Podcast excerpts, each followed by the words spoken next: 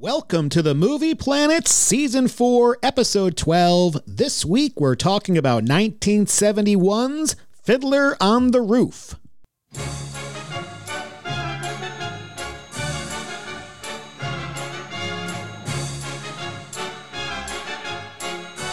With Joe, Either you're out of your mind or you're crazy.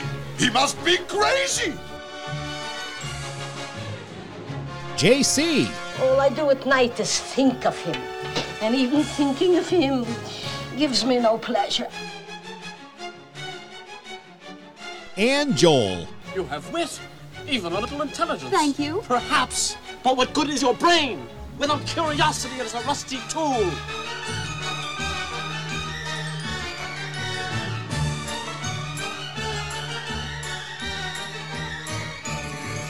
I'm your host, Joe, and with me is the Tzeitel and Hodel to my Chava, JC and Joel. How are you guys? Doing well. Yeah, You're- dibs on Tzeitel. Yeah, we're the three daughters. I want wanted Chava. You, you okay? You can have Chava. I'll, I'll take I'll take Hodel. Or oh, you want Hodel? No, it was Tzeitel. You want Tzeitel? Yeah. Okay. There you go. We each get the one we wanted. They're very three distinct looking women. Yeah. Like there's it's like somebody for everybody, whatever your taste is. Although, if if the the woman who played Tzeitel when we did this in high school actually knows about this podcast and listens to me and hears me say that I liked Chava over her, then I'm in trouble because I was actually Motel in the in the musical. Oh, were when we you? Did the musical? Yeah. Um, but ironically, I like Chava in the movie, but the girl who played Chava in our musical, Yeah. yeah, we didn't get along very well. I was really surprised when I looked at the cast list. These people never did anything else. That doesn't surprise me really. I feel like this was a very specific cast for a very specific person Yeah. purpose. Well, hey, this week Joel has nominated Fiddler on the Roof for the music, musical pantheon of movies. The pantheon is comprised of seven and only seven films per genre, and currently there's only one title in that musical genre. so, regardless of what we graded today, it's going in.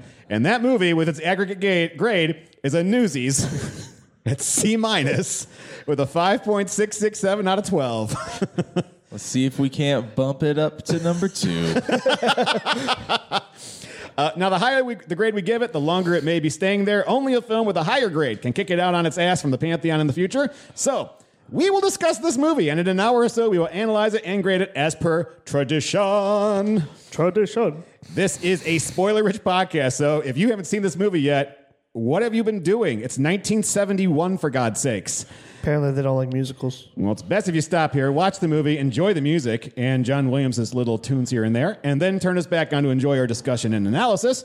We'll also play a game of Did the Awards Get It Right, as well as Top 3, Bottom 3, where we highlight the best things in the film and rip to shred the worst things in the film.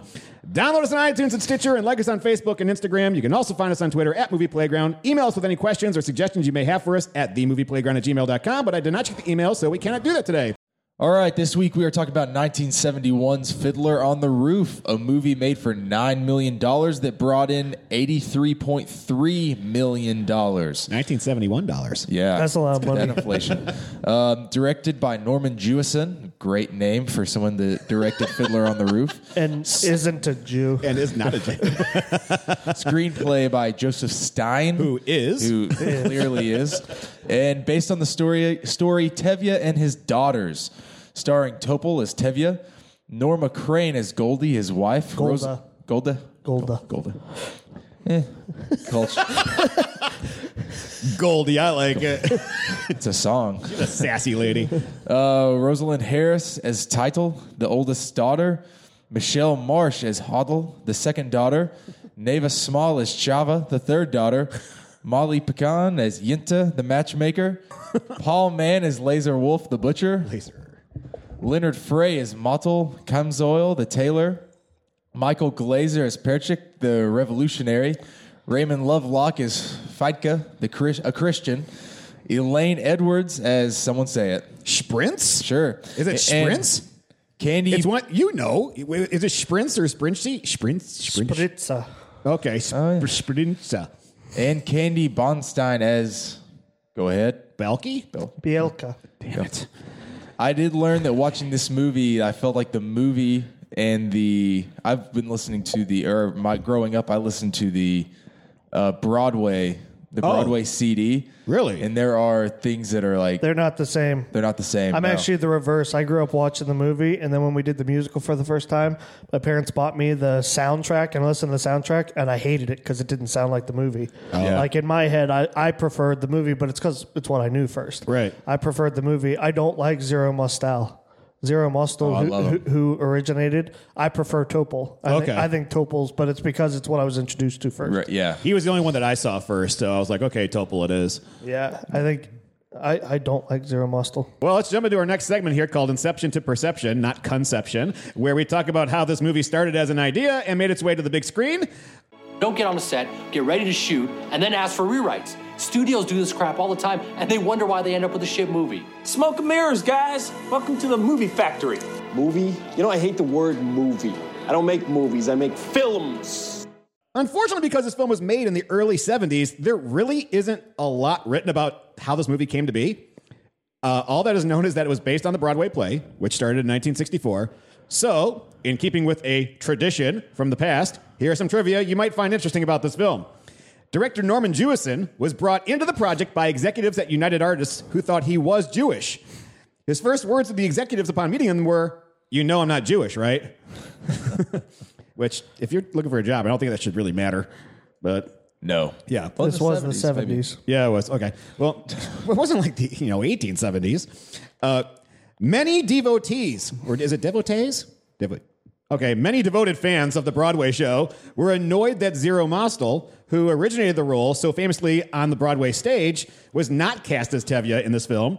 The filmmakers decided that the film needed to be more authentic, so a, a more believable actor was hired, with Norman Jewison explaining, One reason I liked Topol's performance so much on the stage was that he projected his sense of destiny as, and being in, pride, uh, in, and, and pride in being, a Jew.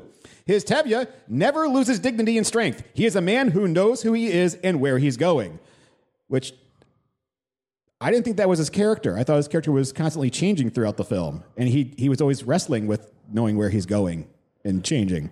I think what he's saying is like he knew what he was doing in the performance. Oh, okay. Like he knew how to perform Gotcha. Tevye. Another thing that was said about Zero Mostel was Zero Mostel was a diva. Like hmm. ev- everybody that ever worked with Zero Mostel, including people on Fiddler, he would only be hired to do a show for a little bit of time because after he would do it for a longer time, Yeah. he would kind of take the production over. And one of the things Norman Jewison actually said was like he didn't want the movie to be Zero Mostel. Yeah. He wanted the movie to be Fiddler on the Roof. And he thought Topol would not take over the production, whereas Mostel would have. Okay. Um, every time Topol talks on camera to God, he's talking to a white ball on the end of a stick held out of camera range. Really? That's pretty cool. Yeah. Isn't that like early cool. performance Yeah. capture? early uh, CGI? To make Topol look older, the makeup team clipped 15 white hairs from director Norman Jewison's beard and applied them to Topol's eyebrows. Seven on the left, eight on the right. That's funny. Um, the inflation calculator would have made over five hundred million dollars. Holy shit! Wow. a lot of money. I did not see that coming. Yeah. So ten million, ten million dollars has the same buying power as sixty-one point five million.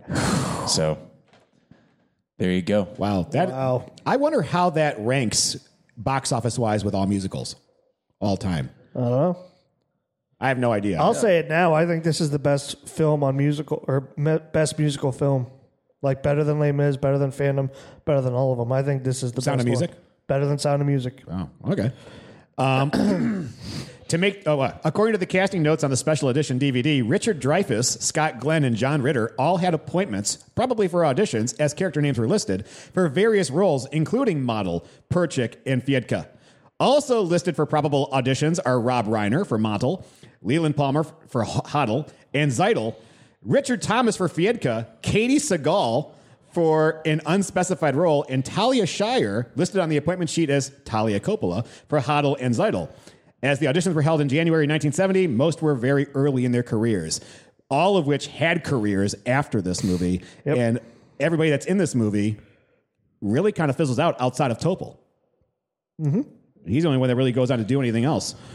Um, Do you guys remember the last time or the first time you saw this? Oh, actually, oh, I'm sorry, Joel. Bet you- Oh, you're good. Sorry, I started to look up the cast people to Oh, okay. see if, uh, like, did they? Do you think that they did? My computer, this thing sucks. Did that? Were they all like off Broadway people, or were they all Broadway people, or? I, I, they were. I mean, if you look at Tzeitel had one credit, and it's this. I think there's like two TV things, and that's about it. But J- yeah, JC, do you remember the first time you saw this? Uh, my father had it on VHS, uh, and it was uh, 1998. I remember him like he got it for Christmas or something. We started watching it. Uh, after we watched it for the first time, he talked about how he had actually done it. Apparently, Dad had done that musical when he was in high school, and that's Oh. why he really liked Fiddler on the Roof. I've never pictured your father as a musical guy. Oh yeah, my my father was in four musicals all four years of his high school. Yeah, Wow. both in the pit and in uh, in the musicals themselves. He Adding did color both. to the painting that I have in my head. There you go. um, we watched it as a family. I remember the first time watching it as a family. I instantly fell in love with it. Uh, and I would actually piss my father off a lot because I just li- re-listen to songs. Yeah. uh, like the the bottle dance, uh, tradition. Um, yeah, I would just I'd hit repeat and I would just Matchmaker? listen to it. No, not so much. uh, I would just repeat it over and over, and he would get so pissed because he thought I was going to ruin the tape. Yeah. Joe, what about you? Oh, I- it was during my year at Central Michigan. I was in a dorm room of, of a group of girls who were also in the music program with me, and they threw it on, and I sat through all three hours of it. Uh, I really liked it from a musical standpoint. I, I thought it was pretty cool. I did. I at first I was like, I don't want to sit through this. It looks all brown. Yeah. It's got a very brown tint to the entire thing. Yeah, that's why I So don't does watch westerns. Russia at the ni- Yeah. in 1905. Brown, and- brown and gray. Honestly, like it's, that's probably a reason I don't watch it more. There's something with like westerns and anything where like I didn't watch what was the new uh, Mad Max movie. Oh, uh, Fury Road. Yeah, I mean that's all all the same color of beige. That's why I don't play Call of Duty. It's all the same color of beige, and I'm I don't know who I'm supposed to shoot. You also said last week when we were talking about Iron Man, Middle East settings just you, they don't speak to you at all. Can't do it. Yeah. Um, that's why I liked. Uh, what was the, not Zero Dark Thirty? Well, I did like Zero Dark Thirty because most of it was in America. Um, and then Thirteen Hours. It all took place at night, so it just Yeah, didn't have to worry about it then. Yeah, like I feel like my allergies aggravate even watching Middle Eastern settings. I feel All just right. like dusty. Um, yeah, so this is a big movie on my uh, dad's side of the family. My great uncle, the one that was in Terminator Two, Yeah. he was in. He played uh, Lazar Wolf off Broadway, and so this was something they always went to go see him do, and it's just my dad's side of the family. Like they, if you if someone starts singing this, everyone else will Really? come right in. Yeah. And so this was something that we either like had on in the background or that I heard the soundtrack at some point. And so I don't know, honestly, the first time I ever saw it beginning to end, whether it was as an adult or as a kid, it's just something that I've always kind of like known. Yeah. Um, but this is, I think, probably my dad's one of my dad's favorite movies, if not the. Um, and so this is, I don't remember the first time. It's just always kind of been in the back of my mind as part of like my family. I can um, honestly say that this is the second time that I watched the movie. The Yeah. first time was in that dorm room, and then the second time was for the show. Yeah. Yeah. So It's a it's a movie that you don't watch a lot, but you listen to. Like I've I've listened to the soundtrack. I don't know how many times. they I use had it in my- pop pop culture. Yeah. Gwen Stefani had a song "Rich Girl." Yeah, mm-hmm. You that know? did not that did not make my dad happy. He did not like that song. well, why don't you why don't you start us off with a synopsis here? yeah, Reb Tevye, I, I hear you are arranging a match for Tzeitel. Uh-huh. He also has ears. Well, I have a match for Tzeitel. What kind of a match? A perfect fit. Like a glove. This match was made exactly to measure. Perfect fit, made to measure. Motel, stop talking like a tailor and tell me who is it? Please don't shout at me, Reb Tevye. All right. All right. I won't shout. Shout, shout. Who is it? Who is it? Who is it? Who is it? Who is it? It's me. Myself. It's him. Himself. Either you're out of your mind or you're crazy. He must be crazy. Arranging a match for yourself? Tell me what are you? Everything. The bridegroom, the matchmaker, the guest all rolled into one? I suppose you'll even perform the ceremony yourself. Please don't shout at me, Reb Tevye. Now, as for being my own matchmaker, I know it's a little unusual. Unusual? It's crazy! Times are changing, Reb Tevye. The thing is, over a year ago, your daughter Tzeitel and I gave each other our pledge that we would marry.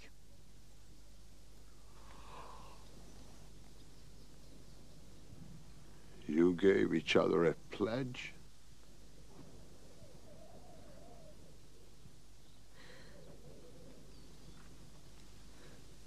Yes, Papa. We gave each other our pledge. They gave each other a pledge. Unheard of. Absurd. You gave each other a pledge. Unthinkable. Where do you think you are? In Moscow? In Paris? Where do they think they are? America? What do you think you're doing? You're Stitcher! You're nothing! Who do you think you are? King Solomon? This isn't the way it's done. Not here, not now. Some things I will not, I cannot allow. Tradition. Marriages must be arranged by the Papa. Ah, they should never be changed. One little time you pull out the prop, and where does it stop? Where does it stop? Where does it stop? Do I still have something to say about my daughter?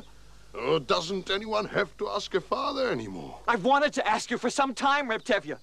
But first, I wanted to save up enough of my own sewing machine so I would You have. Stop talking nonsense. You are just a poor tailor. That's true, Reb Tevye, but even a poor tailor is entitled to some happiness. Tevye, the philosophical village milkman, explains the customs of the Jewish people and their lives in the Russian sh- Shtetl. shtetl one, Shtetl. of Anatevka in 1905, where life has a precar- life as a precarious as a perch, where life is as precarious as the perch of a fiddler on the roof. Yes, and he sings tradition. Uh, this is this one of the best musical openings to a movie. Yeah.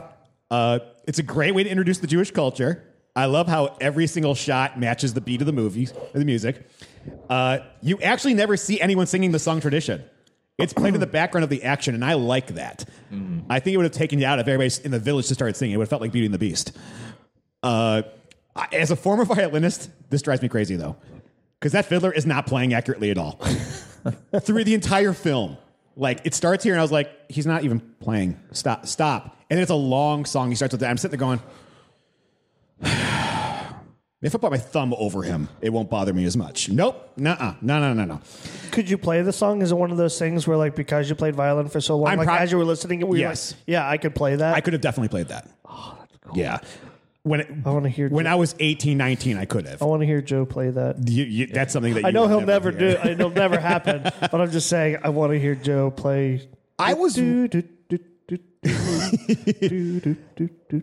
I was really wondering because it says much of the music was John Williams, and there was a lot of the original score. I'm wondering where where the Williams part was. I don't know because again, even though there's differences, as Joel and I were talking about before, between the soundtrack and the um, or between the movie soundtrack and the Broadway soundtrack, that's more like words. Right. Like there's Like words that are even different, and like uh, like Zero Mostel, if you know what he doesn't do yada did it, he does crap. I can't even remember what does he do. He doesn't do. Topol does. That's what Topol does. Topol Yeah. does yada.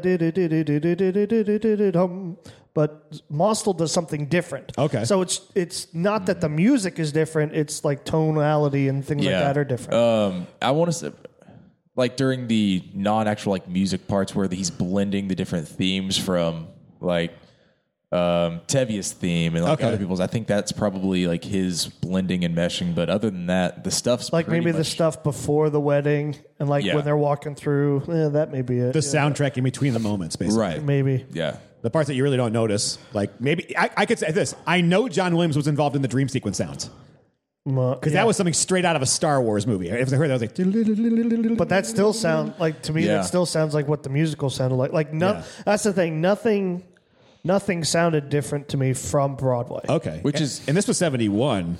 Was this, I'm wondering if this was Williams' first movie, big movie to deal with.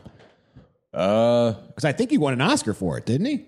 Oh yeah, Yeah, yeah. So, John Williams won an Oscar for uh, uh, editing, or yeah, I'm wondering if this was his first Oscar for a musical score. In which case, I don't think it was his first. it was 71. I mean, he was doing uh, TV series and things in the 60s. yeah. so that so then Fiddler was his first Oscar. for breaking uh, TV show, TV series, TV series, TV series.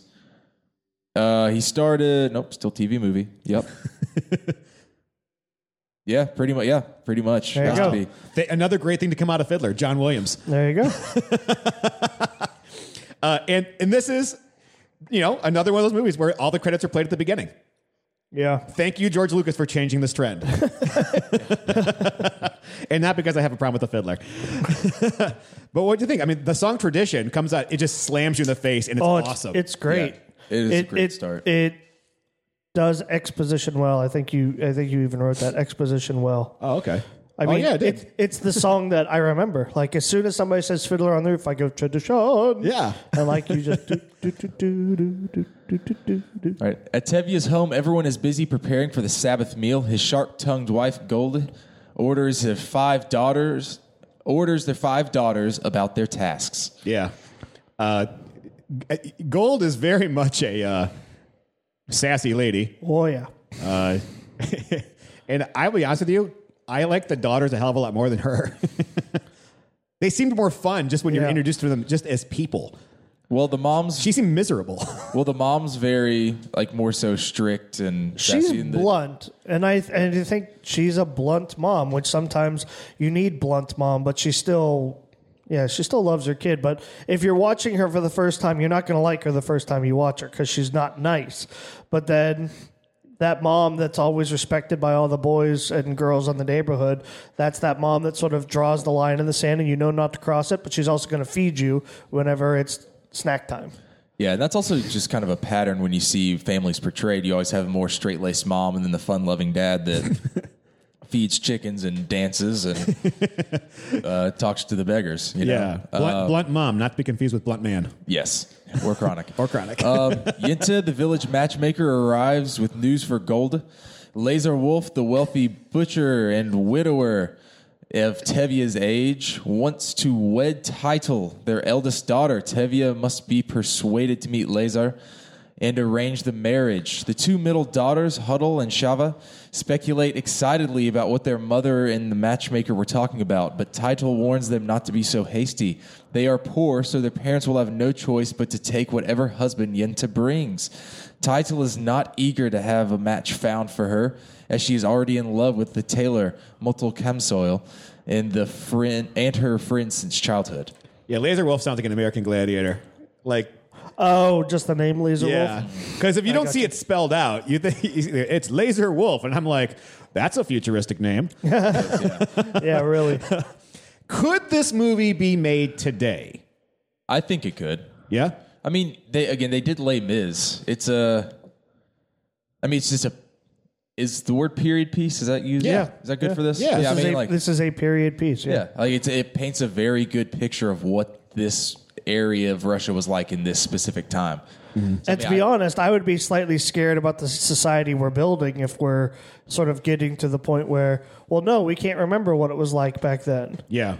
Then Because this, there's is no, this is then there's no, oh right? there's no point Yeah. in learning any of the history if you can't make a period piece. I just- now, if you're trying to make a movie based in 2017 where a family acts like this, yeah, you're going to be ripped to shreds because nobody does that. Yeah. But Joel's right. This is a period piece, so by all means, if they made it as a period piece, then yeah, it should sell today. Mm-hmm. And I'm sitting there thinking to myself, as sensitive as people have started to get, would these outmoded traditions be accepted today? You know, oh, why is why is it a patriarch? Why can't it be a matriarch? You'd hear a lot of that, I think, outside these theaters. But I don't. To be honest, I don't think those people would watch this movie. Okay. They wouldn't. They wouldn't come to watch this movie. Yeah. Or if they came, it would be to judge it. But that's not the audience for this film. Yeah. The people that would actually come and watch this movie would know why they were going to see it. Yeah, we get Matchmaker though. We get that song, and th- I will say, arguably, this is the funniest song of the entire uh, soundtrack.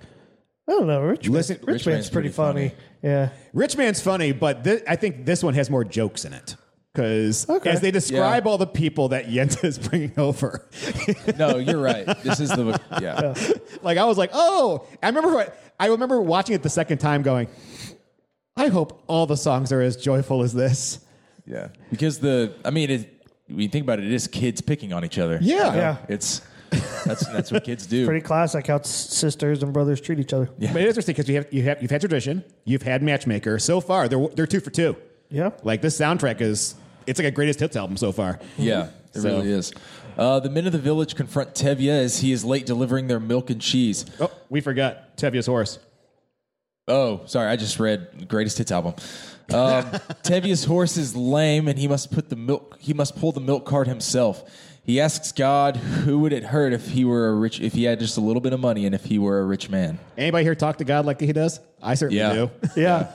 I actually told Joel uh, one point, like, I learned better how to sort of deal with this when I watched this. I'm like, I think Tevye understands it. You don't have to close your eyes and hold your hands together and all that. Just talk. No, and that's the thing. Tevye Topol delivers these lines so honestly, and yet with that little bit of co- comedy to Yeah. it- to be like, you know what? It is funny. It's okay to be funny and not offend. It's like when he says to Perchik, money's the, the world's curse. may the Lord smite me with it, and may I never recover. Yeah, and then now we've got a third song with "If I Were a Rich Man," and I'll be honest with you, this is the one I probably know the best. Yeah, And again, three for three now. And the sad thing is, is if people listening to this podcast know that tune only because of Gwen Stefani, Yeah. please, dear God, just YouTube "If I Were a Rich Man." Yeah. just listen to the original. I'm not. I like. I actually like the Gwen Stefani song. My father also hated it when that song came out because he saw it as sacrilegious. But I liked the song. I actually thought she was very respectful to yeah. the original, um, and I like how she sort of played her version off of theirs. But please listen to the original because it's such a good song. And watch Topol dance to it. The guy is having a great time in his barn. I want to be Topol when I'm older. he's got a good beard. You've got you're, you're getting there. Oh, no, I just like he loves his family. He loves tradition. He understands that he has to change, but he doesn't want to break. He'll bend, but he won't break. And like, I I want to be that as I get older. Actually, I'll say this: you look more like a laser wolf. Oh, well, I have the freaky eyes then. All right, so the men of the village confront Tevye as he is late for delivering their milk and cheese. Avram, the bookseller, has news for the outside world about the pogroms and- Pogroms. Po- and expulsions. A student from Kiev, Perchik, ar- newly arrived in town, hears their conversation and scolds them for doing nothing more than talk. Um, the people that would revolt against this movie today would like Perchik Yes, they would. because he's a douche. Um, well, I think here's the thing. He is a he's a young person who's standing up to tradition. Everybody in this town is going tradition, tradition, tradition. He's going tradition can change. You know, it's something I learned from coming to America. You Yeah. know? you're the king.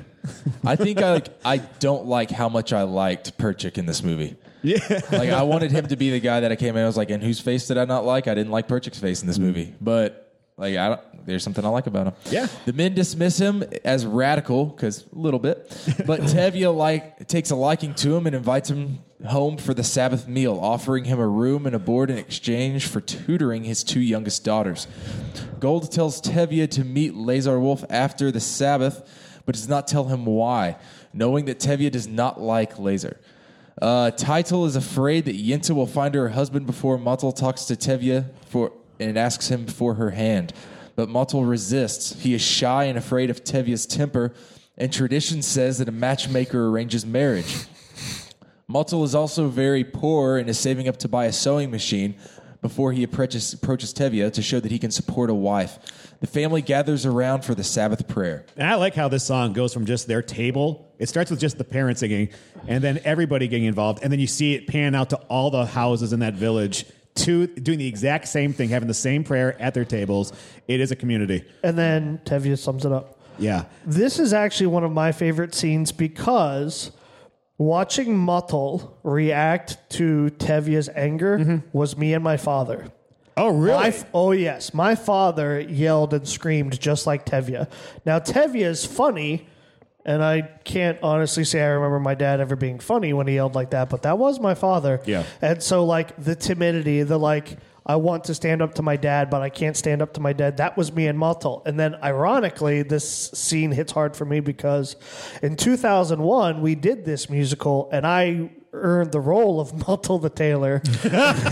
and so I just thought it was funny that when I first watched it, I was like, "Holy cow!" I'm watching like Motel terrified of Tevye, and I'm terrified of my father. And then I got the part, and I'm like, "Shit!" Now I'm playing myself, scared of playing myself, playing myself. playing myself, playing myself. And uh, I just I love the song. So it was it's I like Sabbath prayer. It was it was very good. I have I have happy memories because Sabbath prayer, sort of how you were talking about how it goes out in the movie. When we did in the musical, we had tables everywhere throughout the entire theater, and so like everybody in the entire cast was involved, and it was just one of those things. Like you would go to each table. It was it was cool. It was cool. it was one of my favorite songs that we did. Yeah. Sabbath prayer is good. So Yeah. now they're what four for four, four five for five. Yeah. yeah. So after the Sabbath, Tevye visits Lazar Wolf. Tevye assumes that Lazar wants to buy his milk cow after a misunderstanding, which after, like, also, by the way, af when you watch this movie a second time, this is a great scene. Oh, I love. This is a I hilarious. This is my laughed. favorite scene of the whole movie. I laughed so hard at this whole scene. Uh, the first time it's not funny at all because you don't understand like what he's gonna ask. Right. But the second time it's like that scene in New Girl where Nick and Jess are having a conversation about the popcorn machine. But the popcorn machine. Nick thinks that Jess is talking about a popcorn machine. Jess thinks that Nick's talking about him getting with Cece, and he's just and they're like talking about like I like got to grease her up. That's all I got to do. Put some oil in it. worried about the way it's gonna smell. All the oil just cooking in there, enough to make a man want to barf just thinking about it. Um, I know what temperature it gets. Um, well played, Joel. Thank you. Um, but after this misunderstanding is cleared up, Tevye agrees to let Lazar marry Tzeitel with a rich butcher he knows that his daughter will never go hungry. Yeah, damn, that guy's old. Uh, and I don't know. I know this is 1905, but I don't know how I'd feel about this dude getting up in my daughter. The conversation is funny, but it's a little creepy for 2017. But again, that's what's perfect. Like it is totally what would have happened in 1905. I'm wondering- totally what would have happened in 1905. If this was made today, if they would have aged him a little bit young, just a little bit young, yeah, probably to make it more just not as big of a shock value. and freeze framing. Interesting choice. Yeah, I like that Yeah, they do I that. love- love I that. really do love that. Yeah, You know what that reminded me of? What? Uh, y'all probably don't remember. Uh, Fantastic Mr. Fox when he's like talking to uh, the the mole. What's his name? I don't Um, remember. But he just like zones out. He's like, Yeah. like hey, dude, he's like, just give me a sign if you're still paying attention. and the, just got that blank stare. Um, almost the exact same scene. It is my favorite scene in the entire movie. This one. Oh yeah, it's That's the so part where I laughed out loud I have and too I many. enjoyed I it. do laugh out loud every time I watch it. I laugh out loud, but I have too many favorite scenes. Yeah. Uh, the two go to Mordcha's Inn to seal their agreement with a drink. Many of the villagers are there, including a group of non Jewish people. All join in the celebration of Lazar's good fortune. Even the Russian youths at the inn join in the celebration and show off their dancing skills, which is a fun scene. I think this, if I had to choose one, this may be my favorite scene. I love it. This was one I replayed.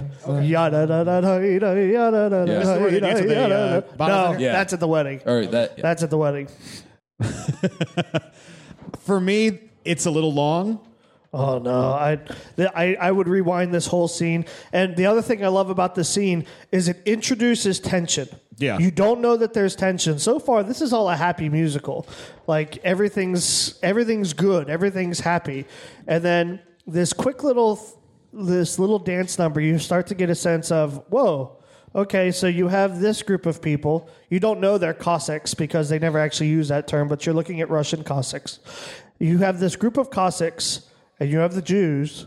They clearly don't like each other, especially if you watch the people behind Tevye. They're all like, "No, don't do it. Don't like, don't dance with them." But then, like, the Cossacks are friendly, and, and it's kind of like a nice, nice little moment between these two ethnicities. And that's before you've even met Your Honor or any of the other Cossacks, and of course, what's going to go later in the movie. Yeah. Um, outside the inn, Tevye bumps into the Russian constable who has jurisdiction over the Jews in town. The constable warns him that there is going to be a demonstration in the coming weeks, a euphemism for minor pogrom. Um, the constable has sympathy for the Jewish community but is powerless to prevent the violence. I wish they'd actually explain what the demonstration or pogrom is because they kind of dance around it, but And they I- never actually tell you exactly what it is. And I think that's on purpose. Perhaps it is. Yeah. Yeah. Uh, and I love this is my favorite conversation Tevye has with God. This is my favorite one. It's Yeah. honest, it's melancholy, and then it gets inquisitive, and then grateful. He turns it all around to being grateful again. Yep.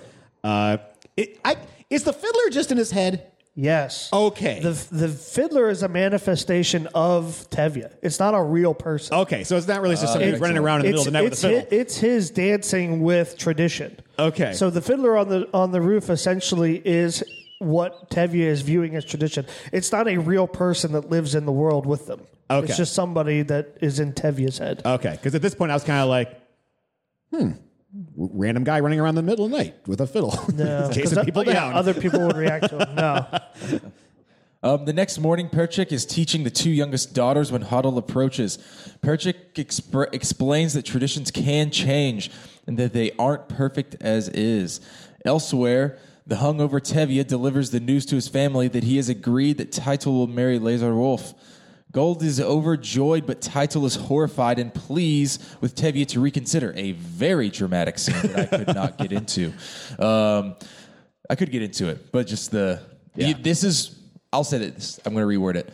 This is where you can tell that it was a Broadway play turned into a on-screen film. Yeah. because the like expression that she uses and like the tone of voice and the like f- body movements that is something that you'd have to do on stage so that everyone in the theater could like understand your emotions and everything that You you're talking about. Tzeitel? What Tzeitel's Yeah. doing? yeah, like Yeah. She- she- diving across the barn on her knees, like it's throwing very her life or hands death up. that she does it.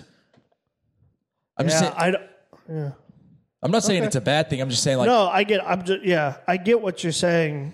Yeah. Okay. like I the get way it. people present things on stage. In my assumption is It has to be a little more exaggerated. It has to be a little more exaggerated, um, and that is what I appreciate about like being able to make a Broadway film. Yeah. because not a lot of people can do that and get away with it. Got to reach those people in the cheap sheets. Yeah. Motel arrives and gathers the courage to tell Tevye that he and Tzeitel gave each other a pledge to marry. Tevye is outraged at this breach of tradition, but Motel argues that even a poor tailor is entitled to some happiness. Tevye is impressed with the once timid young when uh, the once timid young tailor stands up for himself and, moved by his daughter's earnestness, gives his assent. That's when he has a monologue. Um, but he worries about how to break the news to Golde. An overjoyed Motel celebrates with Tzeitel Miracle of Miracles, which is a song that grows on me. Does it really? Yeah. I wasn't I would always skip over it when listening to it on the CD, but it's uh I'm starting to enjoy it more and more. Okay. It's just it's it's hard to follow the first 5 songs of this movie. Yeah, You can't. It's it's it's like again, it's like the first three, four songs. You're sitting there going, okay, they've hit it out of the park. You can't reach that bar again. I think. JC, you look like. It was my solo. Oh, was it really? Oh, there you were. My yeah, I was Motel the Tailor, so Miracle of Miracles was my solo. Yeah. Okay, well, brings, like, please don't take this personally. but I am not a fan of this song. Yeah, I- it feels I like a Hallmark card until the last. The last line makes the song because the rest of it's just I, I mean, I love this song. I, Yeah. I still have it memorized to this day. I haven't sung it since, or sung it on stage since 2001. But yeah, this was this was my solo. I like how it like breaks back to the Old Testament of like, oh, and these are all the other people that life kind of sucked, but it kind of Yeah. worked out at some point. um, on the road outside of town, Tevye's middle daughter, the bookish Chava, is teased and intimidated by some Russian youths. But one of them, Fedka, Fyedka. Fyedka protects her, dismissing the others. He offers Chava uh, the loan of a book, and a secret relationship begins. this kid has some nice game. He just carries around a book to loan people. Yeah, he's a little pretty boy over in Russia. I think he's been watching Chava for a while, and he knows exactly what makes Chava tick. So he's he's got his game because he's he's a little peeping tom. He kind of field I- dreams it though, coming out of the cornfield. Weasel. He, he does feel like a weasel. When I watched it last night, I remember I remember thinking, okay, but last night I watched it. I must have watched it as a parent because I'm watching this and I'm like, oh, you're such a weaselly bastard. I'm like, you just shoved all those guys off for preying on her. You are So prey- you could prey on you her are with a now book. you are now preying on her. You are twisting her emotions. This is Tevye's This brilliance. scene is one of the best, and it is something that you don't get listening to the Broadway CD because him just sitting in bed while she's asleep with just like his hands and going, uh, like. Like having this like internal battle. I know I'm doing some bad like radio here because you can't see my face, but he's like, like he's like doing the head tilt side to side, like trying to figure out how to break it to her, and that 15 seconds is phenomenal, and it's such great acting by him. Um, but that night in bed with his wife, Tevye has an inspiration. he tells Golde that he had a nightmare, which is the song Tevye's Dream. She offers to interpret the dream, and des- quote, describes it. Uh, Golde's grandmother, Tzeitel, for whom his daughter named, may she rest in peace, returned from the grave to bless the marriage of her namesake, but to Motel, not to Lazar Wolf. Lazar's formidable wife, Fruma-Sarah, also rises from her grave to warn in graphic terms of severe retribution if Tzeitel marries Lazar.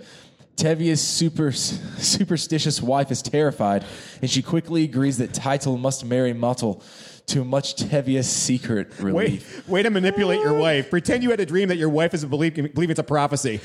I mean, I mean, yes, it's funny, but let's be honest. So funny. Everybody manipulates those they love. My wife manipulated me this morning in wanting me to do something, and like I give, as I break her argument down, I know I was manipulated. I was totally, I was totally manipulated to do what she wanted to do. I'm going to do it because I love my wife and I want her to be happy. But I also manipulate my wife. I'm like, well, babe, if we do this, and then don't forget about this, and and then if we put it there, like like setting up a house or designing a room because that's what we were arguing today about stuff. Yeah. She dusted and was ticked about a bunch of my stuff that had sort of scattered around the room. And so as she explained her point, she was manipulating me to what she wanted me to do with my stuff. But then I had to counter manipulate and that's like that's what we do. Am I am I bold enough to like lie to my wife and tell her I had a nightmare? No. But I also, my wife's not going to believe prophecy. If she did, can I sit here and say I'm never going to use my wife's prophecies against her? No, because I would be a liar. because husbands and wives will use whatever they can to their advantage. And I'm not saying that to be mean and spiteful. I'm saying it because it's the truth. Because it's a fact. I'll be honest with you. When this scene came up, the first person I thought of was Joel. And is he going to turn it off at this point? Because this is actually a, a scary scene Oh, in yeah. this movie. It is. It's terrifying. I, re- I had nightmares. 1998. How old would I have been? Like 13, 14 years old? Yeah. Yeah. I was still. T- I yeah. Like I saw it this was and I was like, scary stuff. where the hell did this come from? It's very dark. and the makeup, when we did this on stage, the makeup, everybody looked so creepy in the makeup. Like they did this really weird, like greenish, uh, like Hue. pale white, and then with like the black. Everybody had all the black eye makeup, and it was like dripping down. It was it was creepy, but it was cool. Gosh, the wedding day of Tzeitel and Motel arrives, and all the Jews join the ceremony. Sunrise, sunset, and the celebration, the wedding dance, instrumental. Lazar gives a fine gift, but an argument arises with Tevye over the broken agreement. Perchik ends the tiff by breaking another tradition. He crosses the barrier between men and women to dance with Tevye's daughter Hodel. The celebration ends abruptly when a group of Russians ride into the village to perform the demonstration. They disrupt the party, damaging the wedding gifts and wounding Perchik, who attempts to fight back and wreaking more destruction in the village. Ever practical, Tevye advises everyone to clean up the mess. well, that came out of nowhere totally. yeah, it uh, escalated quickly. yeah, it did. No, I and I get what you're saying, but it comes out of nowhere totally. But I think it's perfect. Okay. And I think it's perfect because that's how they lived. These Okay. people lived where Cossacks could pass laws, and laws were actually passed where at times you had to essentially, for want of a better term, please don't anybody listen to me and think I'm saying something disrespectful or insensitive. I'm not. I'm just saying how it was. They sort of had it that they should put the Jews in their place. Mm-hmm. And most pogroms, like what you see in Fiddler on the Roof, that's nothing Yeah. compared to what a real pogrom was. They would have unsheathed swords, they would have decapitated people, they would have raped women. Like, that's what a demonstration was. Mm-hmm. So it comes out of nowhere, but because it's a musical, it's not going to be as harsh as what reality is. Right.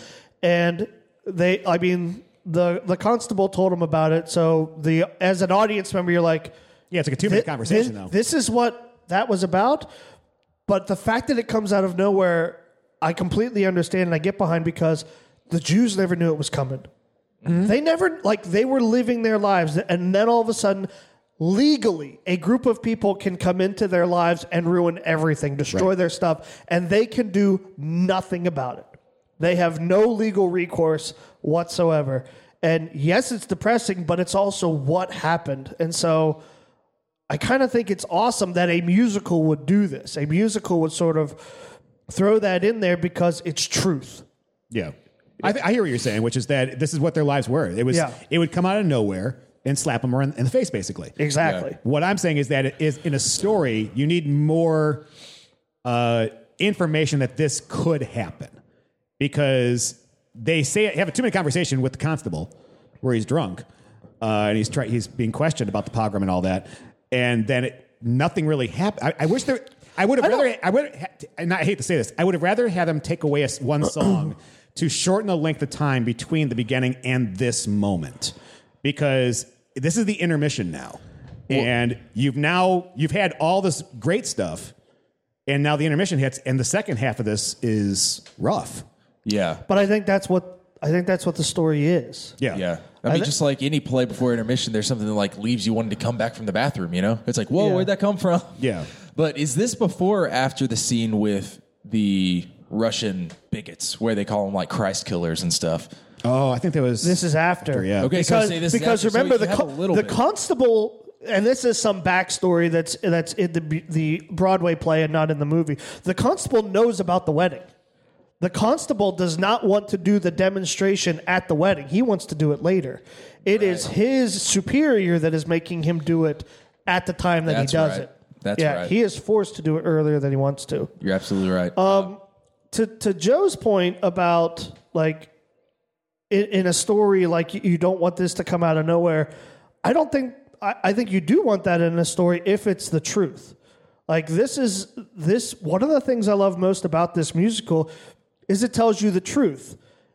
I think in life we know terrible things can happen. We know that the can get real, but we don't talk about it. we don't set up, hey, you know this pogrom thing? Like it's a real life thing and, and we're going to talk about it beforehand. No, you, you don't talk about the bad things. You live your life and in the mu- and so far in the movie Fiddler on the Roof, we've watched them living their lives. They're doing what they would normally do. Then something horrific, horrific happens because that's what happens in life. You can almost sort of correlate it to um, what's going on in Texas. I bet like all of the people prepared for it and everything, but did they want to spend every waking moment talking about it, or did they prepare for it and then try to get back to their lives? And that, that's what I think the movie is more or less trying to do. It's trying to show how people lived. That's the biggest truth I think from Fiddler on the Roof is it shows you how these people lived, and mm-hmm. it's true to that standpoint. So, as far as changing the storytelling storytelling to fit like an outline or or maybe a roadmap or something, I think is unfair because then it wouldn't be truth. I think that would almost lessen the Fiddler on the Roof for not telling as accurate of a story. I think. Um, after the intermission, months later, Perchik tells Hodel he must return to Kiev to work for the revolution. He proposes marriage, admitting that he loves her and says that he will send for her. She agrees. The song, Now I Have Everything. I hate Perchik and I don't know why. Yep. I do too. And I do know why, though. It's because he's like, what he's saying is not wrong. There No. is, there's, there are, there is some flex when it comes to tradition, not fact. You cannot change fact and right and wrong, mm-hmm. but you can, like, traditions are just an expression of the truth. And so I get it that he's saying, hey, tradition doesn't need to stand exactly where it is, but he says it all so disrespectfully. Like he goes up to the dad and says, We're getting married. He's like, No, Yeah. brother, you don't do that. You need to have a normal conversation with the dad and say, Hey, I understand where you're coming from. I want to explain where I'm coming from. Maybe we can meet halfway so that we can be a family instead of just s- getting out of his lane and totally being aggressive to the most respected guy in this movie that's just having this big battle with God. Yeah. And I just I don't like him either. And it's I like I think the actor's great. I think the way he reads lines is fine. But the character is just, I guess, so aggressive in his motives. That's what I don't like about him. Like, there's definitely an easier way to do this. But if that's his character, that's his character. And I completely agree 100% with everything Joel said. I do too. I also hate Perchik, but I don't like hate him as a character. He works as a character.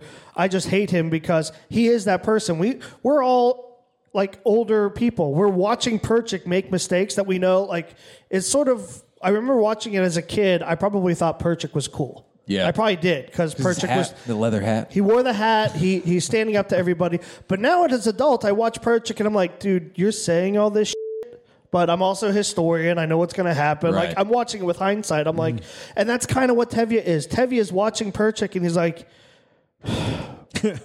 you're like you're gonna learn these lessons, but you also can't stop them. Yeah. Like you have to let people screw up so they can learn the lessons. Yeah. But yeah, when you said disrespect, I'm like, oh, that is why I hate him because he he could get all of that he wants if he did it respectfully. But no, he's an asshole about Right. it. And even like the first time he meets the daughter, he's like, he's pretty aggressive. Like he just like grabs her and I don't know. Early 1900s. Um, Um, they tell Tevye that they are engaged, and he is appalled that they are flouting tradition by making their own match, especially as Perchik is leaving.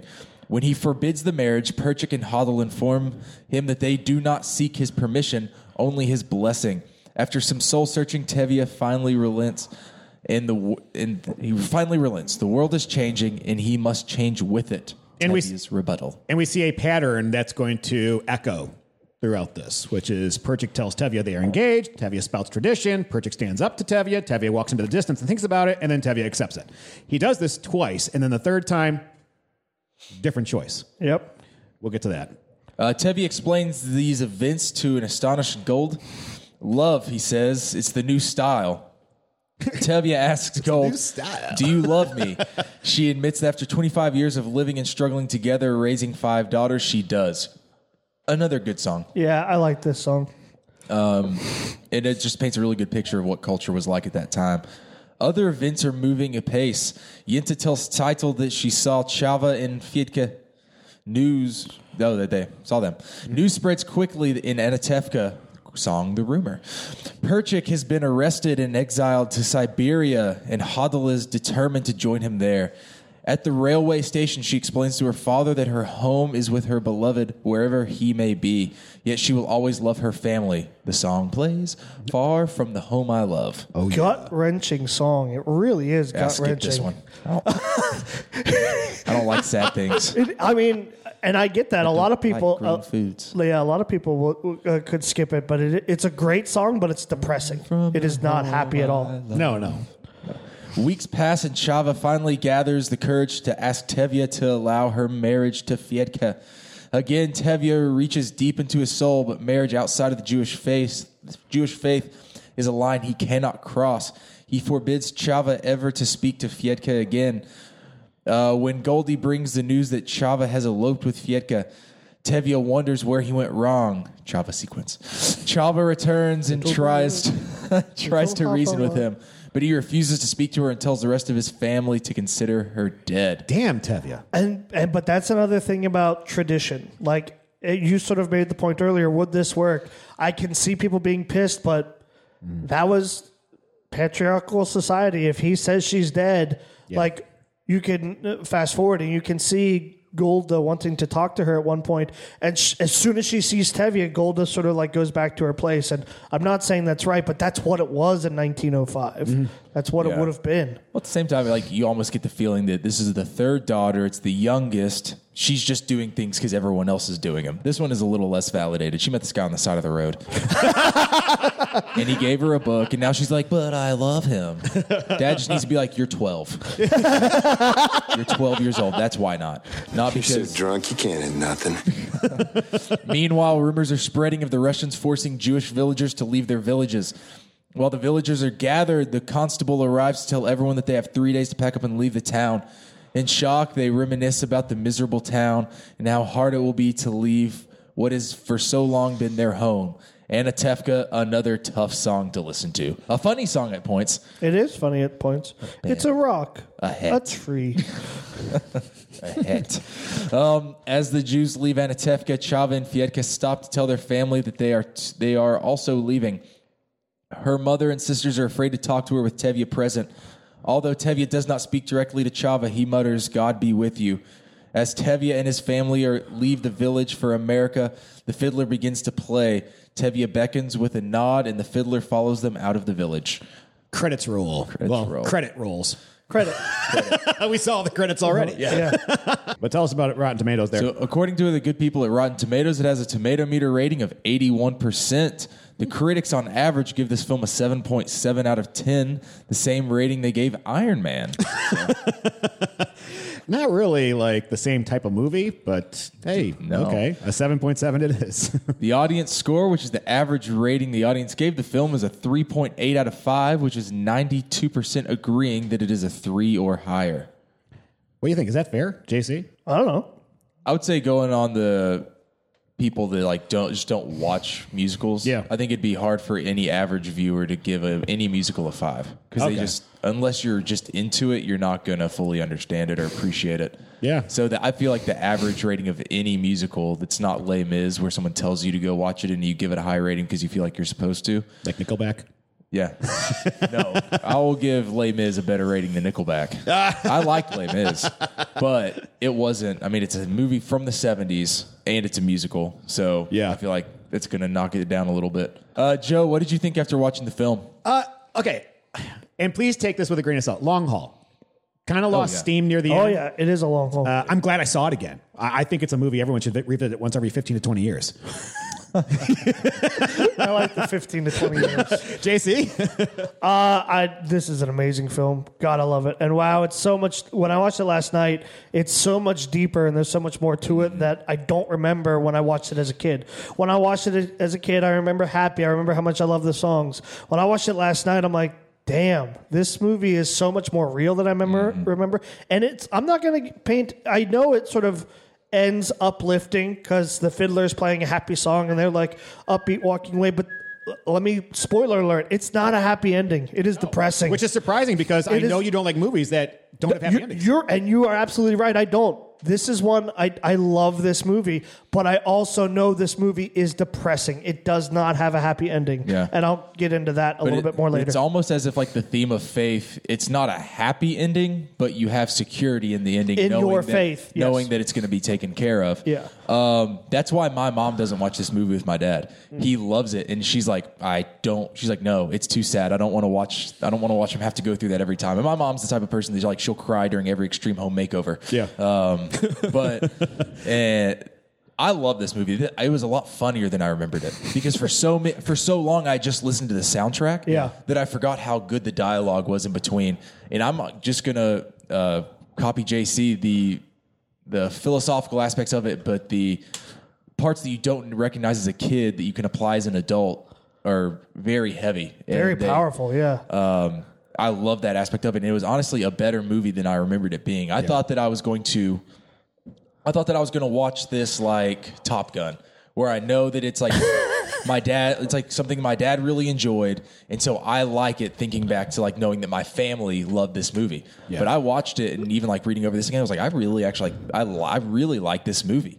Um, and piggybacking off of that, you know, there's movies that we like to watch with people. This is a movie you really want to watch by yourself. yeah, Because yes, yes and no. I get what you're saying. Well, I'm, I'm just saying because you learn more about yourself watching this Mm-hmm. Than you do with a group of people. I mean, you'll be Right. laughing with all the jokes and everything, but you'll stop paying attention to what the philosophy philosophy right, is. right. I agree with you. But then what's funny is last night watching, I actually texted Joel at one point because I knew you'd already watched it and I knew he hadn't watched it yet. And I texted him like, and it was literally as if I were a rich man was going on. I'm like, oh, Joel, like, there's just something about like dancing in a room and like, like I feel like you could enjoy this with a group. But then, yeah, it gets heavy. So it's almost like Watch it with people you trust. There you You're go. right. This isn't a buddy buddy comedy. This isn't Will Ferrell and John like, C. Riley. Hey, Dad, let's watch a movie later. Exactly. Fiddler on the Roof. This is like Unless it's my dad, then Like- yeah, we will watch it. like those people that you're close to, those people that they know you and, and they know how you think and what makes you tick. This is a movie you watch with them because you'll laugh with them when it's funny, and you'll also be like, "Damn, that sucks" when it sucks. Yeah. that's that's where I, I think this is a, a, a group movie. All right, well, let's play a game that did the awards get it right. At the Academy Awards, it had seven nominations, won three. Uh, it was nominated for Best Picture. The French Connection won that year, which is a fantastic movie. I actually didn't know it was nominated for any awards. I didn't know that at all. Uh, Best Actor in a Leading Role, Gene Hackman won for The French Connection. I think that was really his breakout role, was The French Connection. Never seen it. Um, it was nominated for Best Director, William Friedkin, The French Connection again. We're noticing a pattern here. Yeah, Best Cinematography, Fiddler on the Roof. Apparently, Brown was in that year.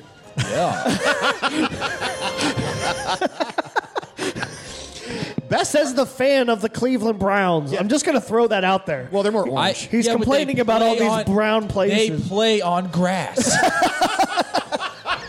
not not a dirt field. if they played in whatever that little lot was that Charlie Brown scurried around the Oakland in. Raiders Stadium, Yeah. remember that? Candlestick Park? Yeah. Yeah.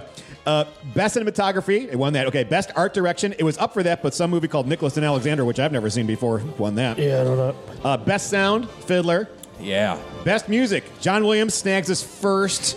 First, first movie scored Yeah. and wins an award for it. I'm wondering though how much he had in it. Yeah, I'm wondering how much of it was actually the musical and he just adapted it for.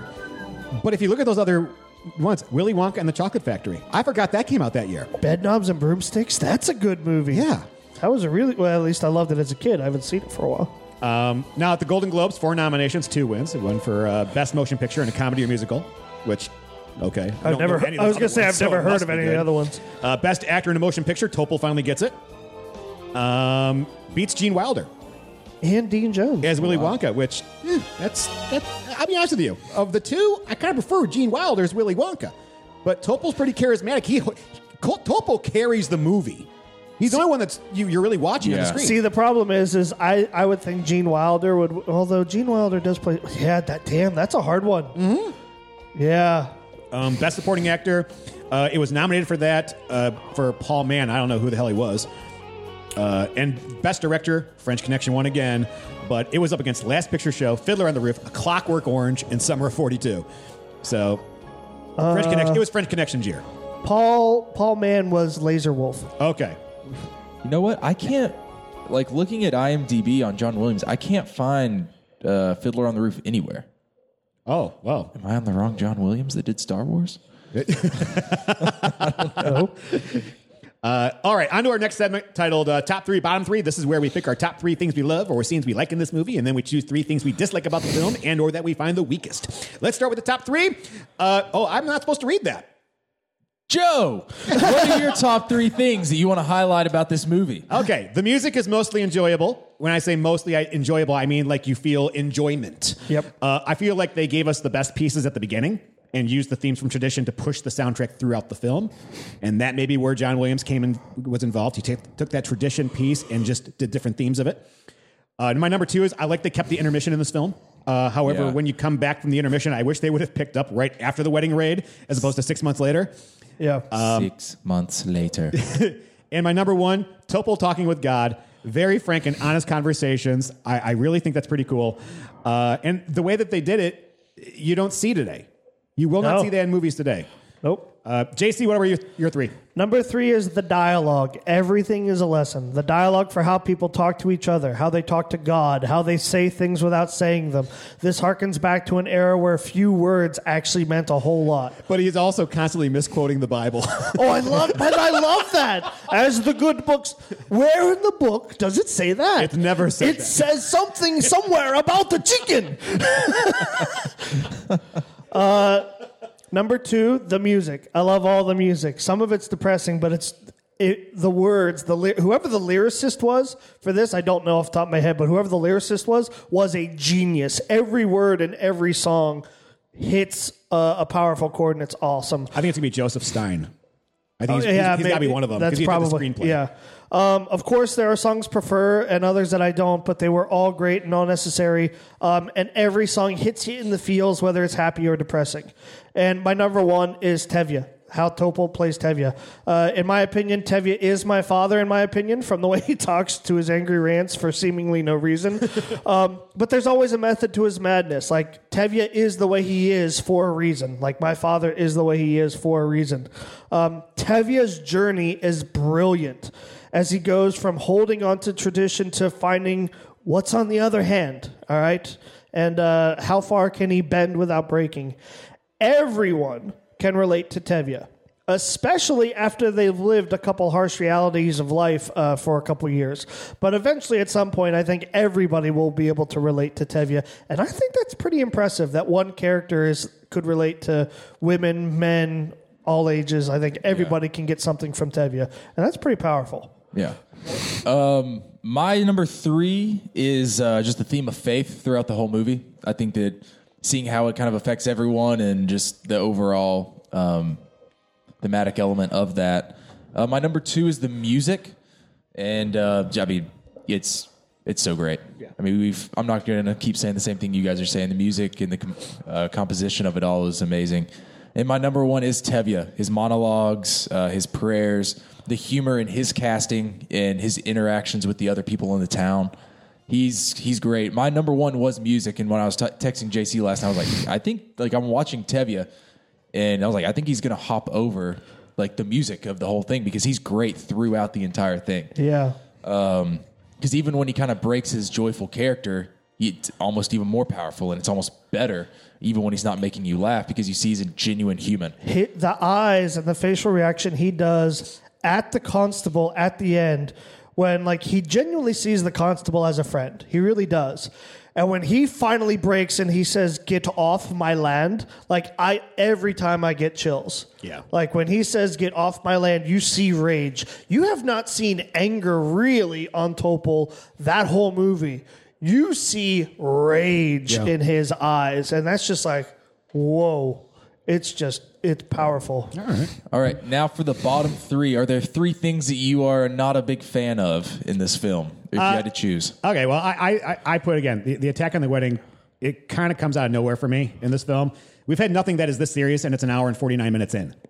Should have been developed a little bit better. At least in the Sound of Music, the Nazis made appearances and, and were present throughout the film. You know, the Cossacks, as you said, is it the Cossacks that? Yeah, Cossacks. the Cossacks. They, there's that that the three and a half minute, I think it's three and a half minutes, drunk conversation that Topol had, the serious conversation he has with the constable, where he says the pogrom is coming. I just wish there was a little bit more of those to allude to it eventually. Uh, and these are probably nitpicky things. Uh, it's hard to get. My number two is it's hard to get through in one sitting. Three hours is a haul when the story isn't moving very fast. And you also find yourself trying to find out which story you should be following because they spend the next the first two hours of the movie setting up Tzeitel's wedding and then wrap up the rest of the daughters in the final hour using the same pattern each time for the daughters. The first time is hard, second time difficult, third time, okay, he can't accept the marriage. I just wish, for me, for my personal taste, it was less formulaic and maybe spaced out better. Yeah, so those are my three. JC? I have none. you just wrote none.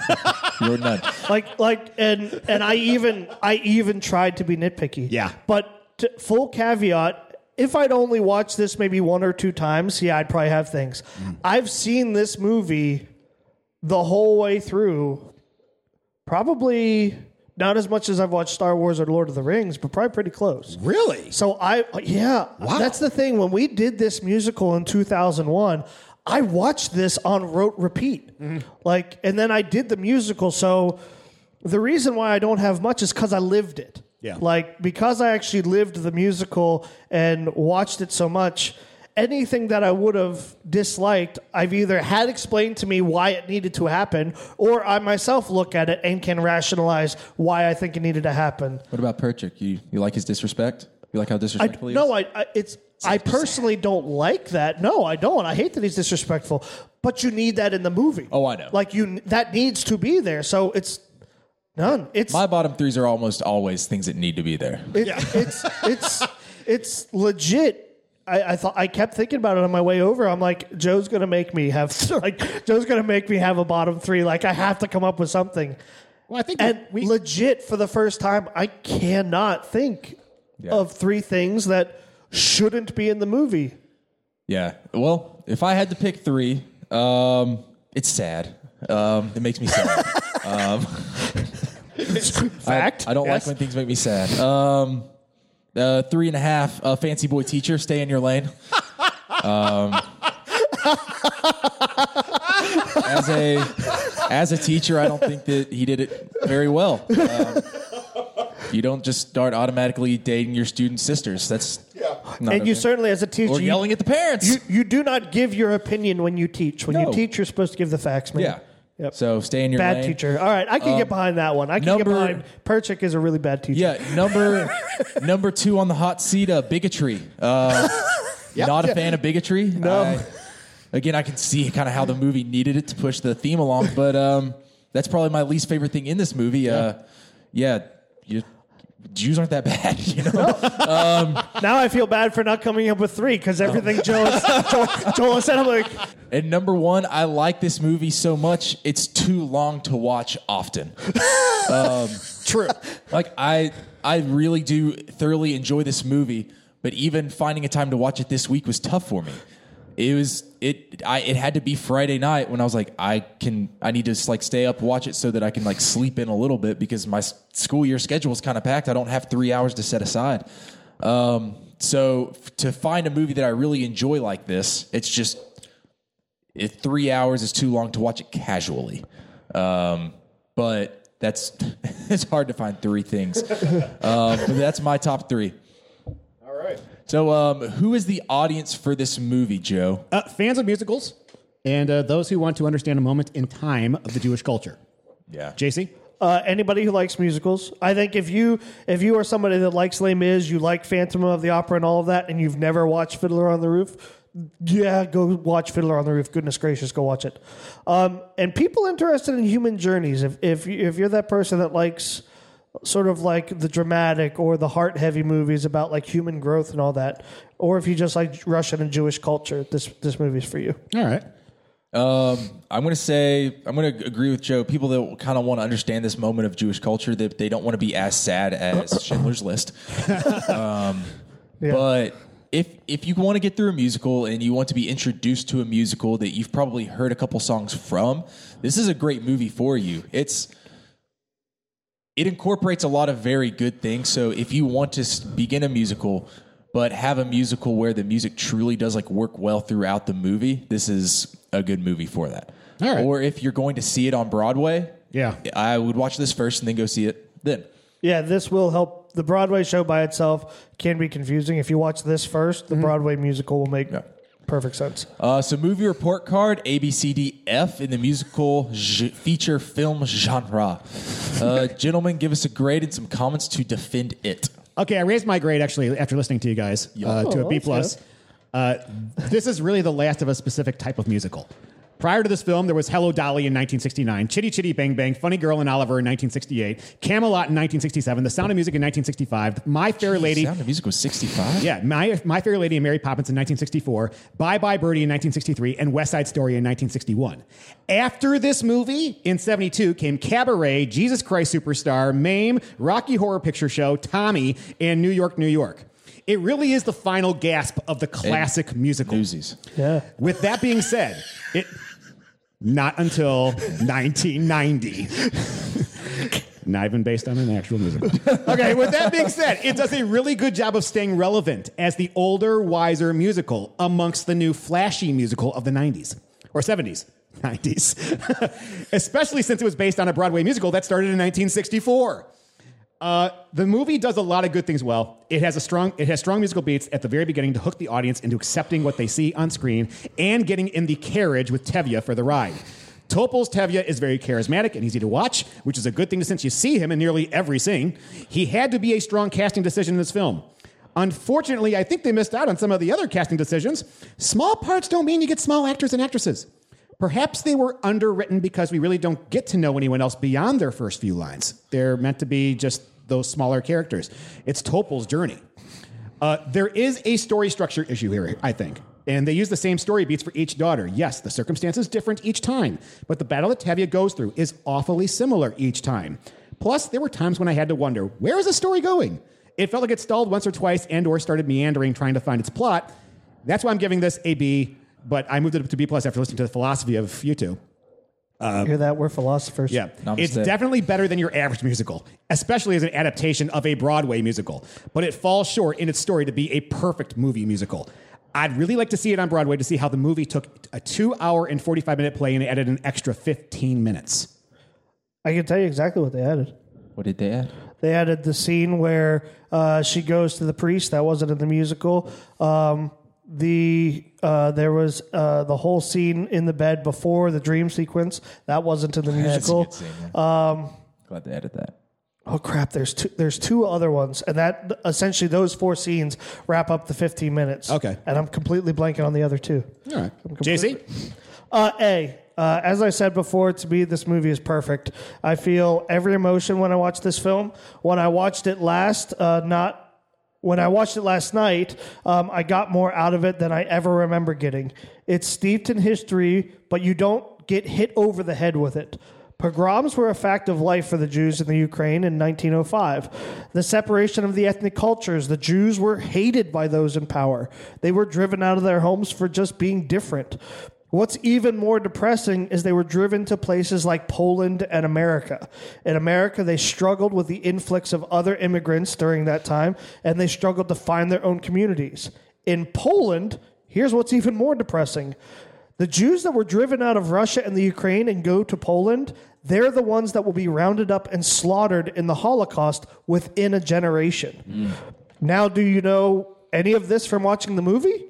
No, you don't. What you do get is a sense of this. The Jewish community was tight knit. They loved tradition. They took care of each other. They were persecuted out of nowhere for seemingly no reason because that's what happened. You get a true sense of Jewish history without sitting through a history lesson.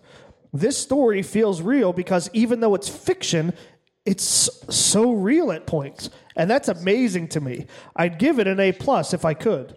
Uh, for me, you know, if this were just like your average like movie for a movie goer, like it, I might think that it's like a little too slow, like going to be a full A.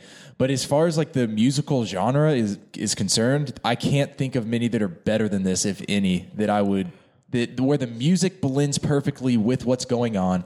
It makes you feel as if you're kind of there. If I want to be like cheesy about it, but what something that we talked about during the last musical we talked there, that we covered was does the music really progress the story? And does it make you go from one scene to the next? And this one truly does. Yeah. like when when i was just like reviewing parts of it i could skip over the songs because i knew exactly what was in the songs to get me to the next scene. But it i mean i, I watched the full movie. Uh, but if you're if you skip those songs otherwise you miss a big chunk of the movie i only know them because i've listened to the soundtrack a hundred times but i don't know the movie does such a good job at f- helping you follow tevye understand where he comes from um kind of i mean you feel his pain when all all of his daughters start kind of like like pushing back on tradition. You have one that only wants to make her own match, and then another who just meets a guy and he forces the match, and then another girl who wants to completely marry outside of her belief altogether. Because he had a book. Right, just one book. Librarians. Creeping on her. But I don't know the the story. It's not a it's not a particularly happy one, but it is one that's somehow comforting uh, because you know one he's going to America. Um, two, Which was the better of the options. which was a better option. at the time. America! But I don't know. The music is phenomenal. The casting was great as far as uh, Tevye, the wife. I feel like everyone played their part well. The daughter, there, the uh, Hodel, she was very young, and she's a young actress. Um, but I loved like the townspeople, the beggar, the priest, I, the casting overall. I loved like the community that they had and the thematic elements of the faith. And so this, to me, it is an A. It brings everything together very well. And if you're going to have a top seven musicals, I think if you have a top five musical, this has to be in there because it took Broadway and it portrayed it so well on screen. Um, cool. But if this movie was released on Blu-ray, would you buy it, bin it, stream it, borrow it, or forget about it? Well, Joe, Borrow it. Not really my cup of tea, and not a rewatchable film in my eyes. But I would definitely want my kids to see it. Eh, I'll stream it. Of course, I could probably find this in the bargain bin. So, my final is bin it. Bin it. JC? Uh, I would also say bin it because don't don't go out and look for it because it's it's been there and you would only look for it if it was your cup of tea. But if you find this in a bin for five bucks, heck yeah! I mean it's worth buying for for five dollars. I bought it on DVD. Um, I'm saying if this is if our review is like what we think other people should, and the Bennett buy it is for us. Oh well, then I would buy it. If I saw Yeah. this thing on, if I saw this on Blu-ray in Target, I would buy. I'd buy it in a yeah, it's, heartbeat. it's not on Blu-ray. Um, yeah, It's I've got it. on DVD. I've got the DVD, and it's the nice, uh, just plain silver disc Yeah. that has the title around the uh, circle. and you got to flip flip it over for the uh, Yeah. special features. B-side. I'm pretty sure like the one that I have actually bought for my dad, but my dad's not a big like, hey, let's go have a movie night. So I end up just like borrowing his movies for an extended period of time. Yeah. Um, but no, if this if I could find this on Blu-ray, I would buy it because I want to know a little bit more of the features and some behind the scenes things.